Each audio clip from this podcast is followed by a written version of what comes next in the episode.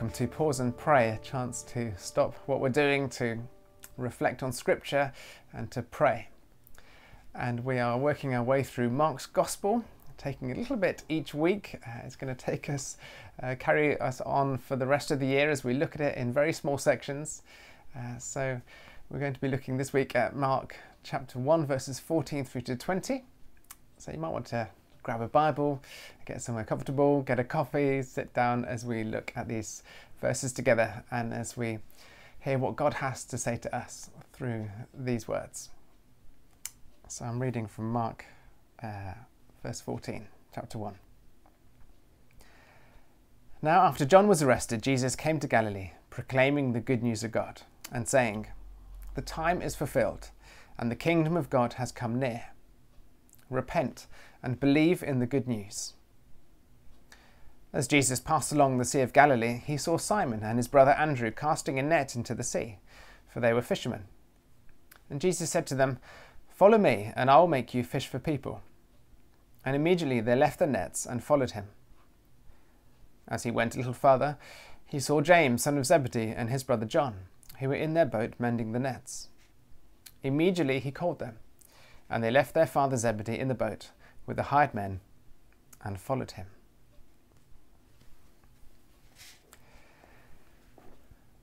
Well, today, these verses in Mark really uh, form the beginning of Jesus' public ministry.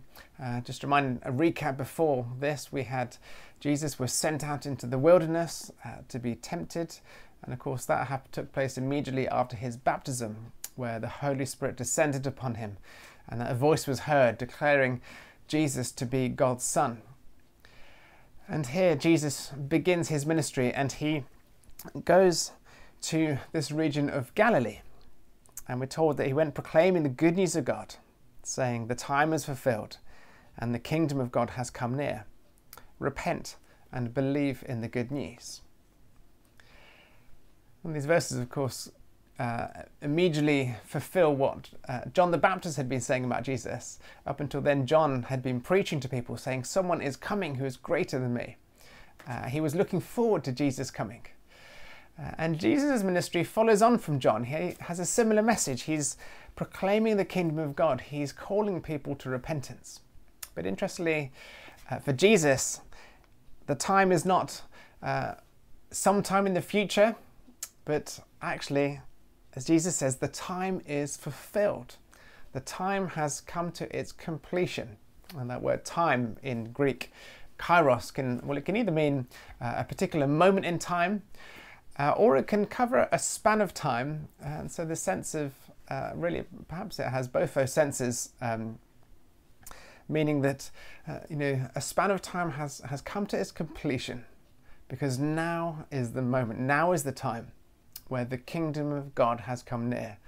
Now is the time uh, where Jesus is inaugurating that kingdom, where Jesus is bringing God's kingdom to earth. And Jesus proclaims this message of good news. We thought about this a few weeks ago, right at the beginning of Mark's Gospel. Uh, this proclamation of good news. Uh, and he calls people to repent. And that word repentance, again, it means this idea of turning around, this uh, in Greek word metanoia, means to turn around, to face a new direction, almost like maybe the word conversion uh, has a better sense of what repentance means. It can get a bit overly, we can have that kind of overly religious overtones to it um, as we think of repentance. But actually, it really is, it's all about turning around. It's about what direction is your life facing? Uh, and the call is to turn around and to face towards Jesus. And the first thing Jesus does in his ministry is he goes and he forms a team. He gets a group of people around him. He gathers together these people to, to be a community with him, to, to live with him, to learn from him, to share in his ministry. And so we have the calling of these first disciples. And really, that, first of all, that really, I think, highlights to us how God chooses to work in the world and that God chooses to work in partnership. Uh, it's one of the first things that the Son of God does is he goes and he gets people to come alongside him. He gets people to come and share in his ministry.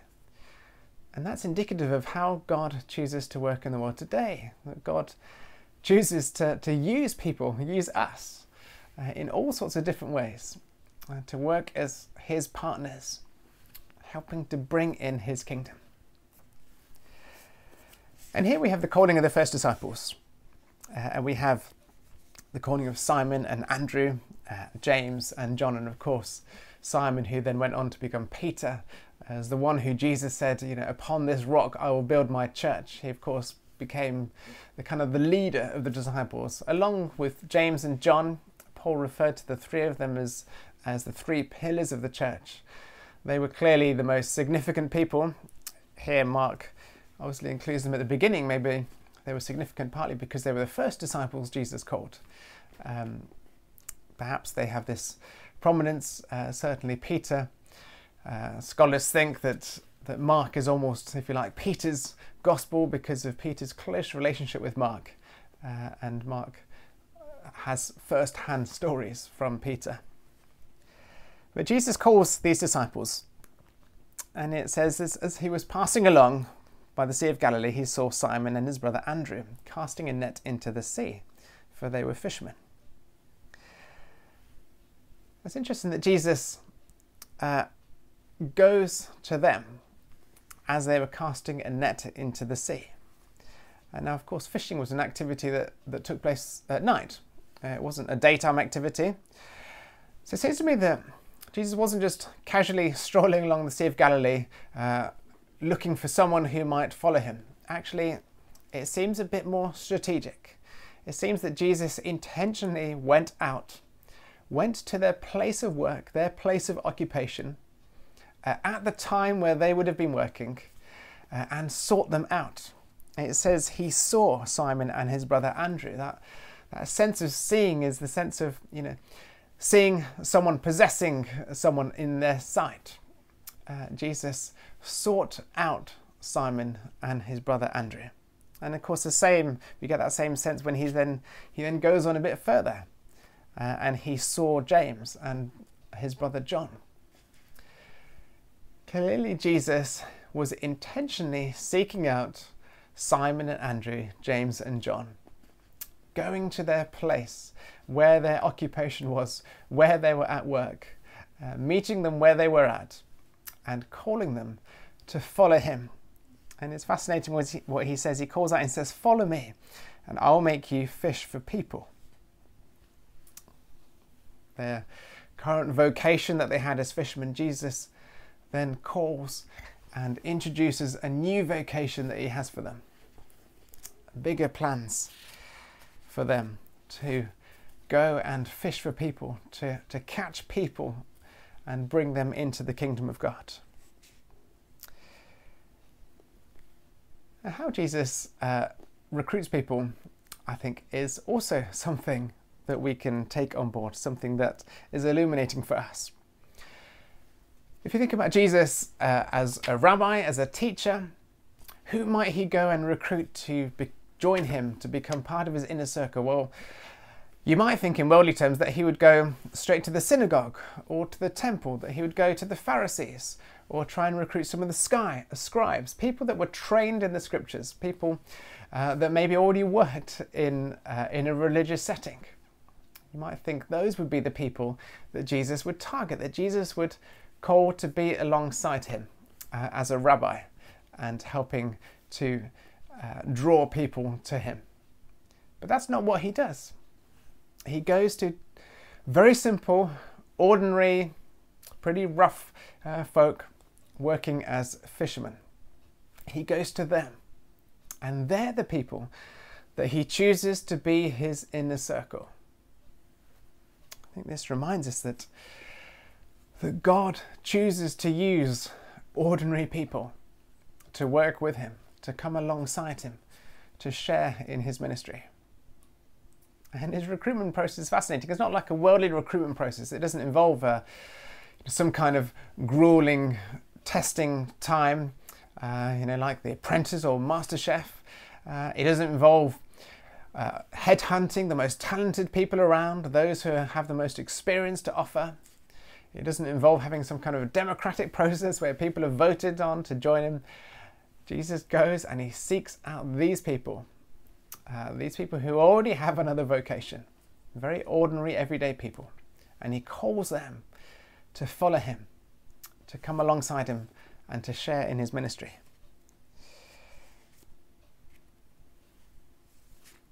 And their response is also something that we can learn from. We're told that, that Simon and Andrew, uh, when Jesus called them, immediately left their nets and followed him.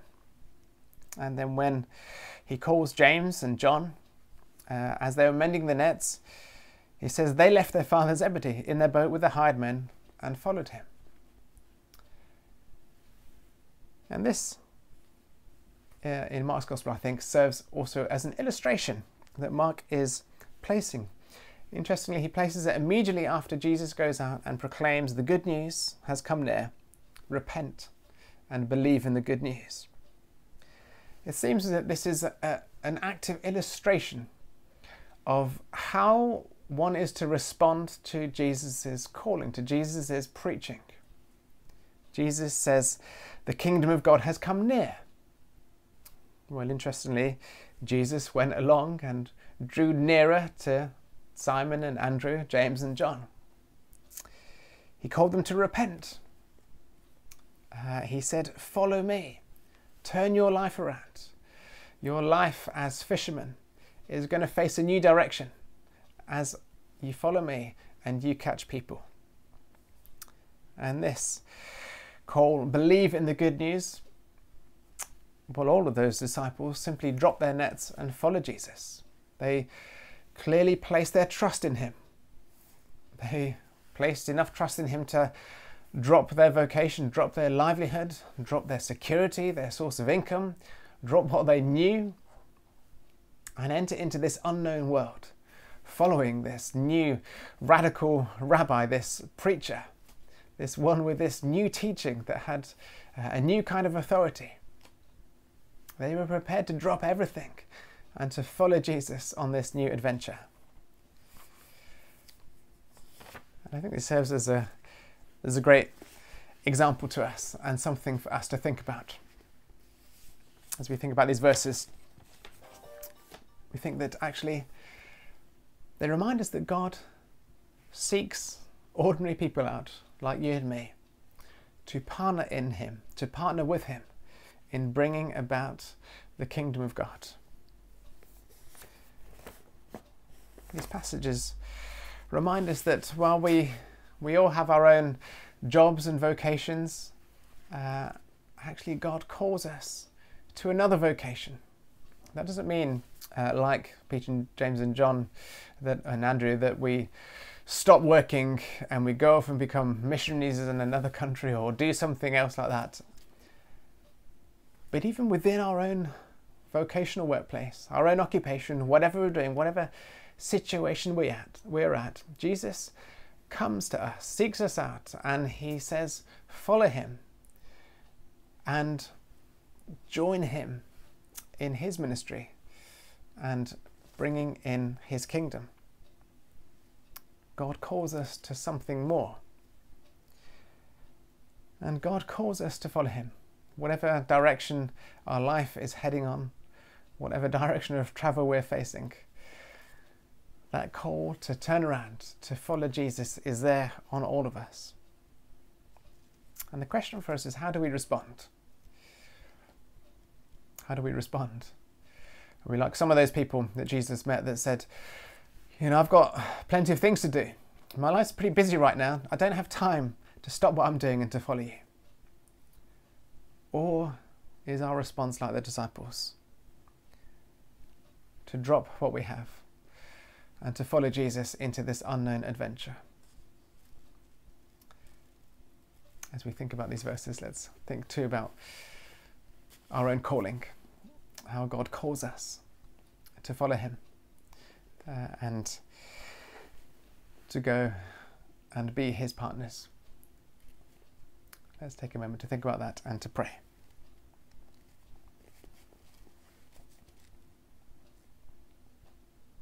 Lord, we thank you for this calling on your disciples and the reminder of these verses.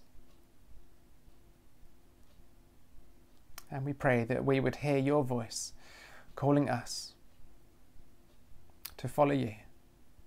And may we have the courage of those first disciples to place our lives and entrust them into your hands, to follow you where you lead us.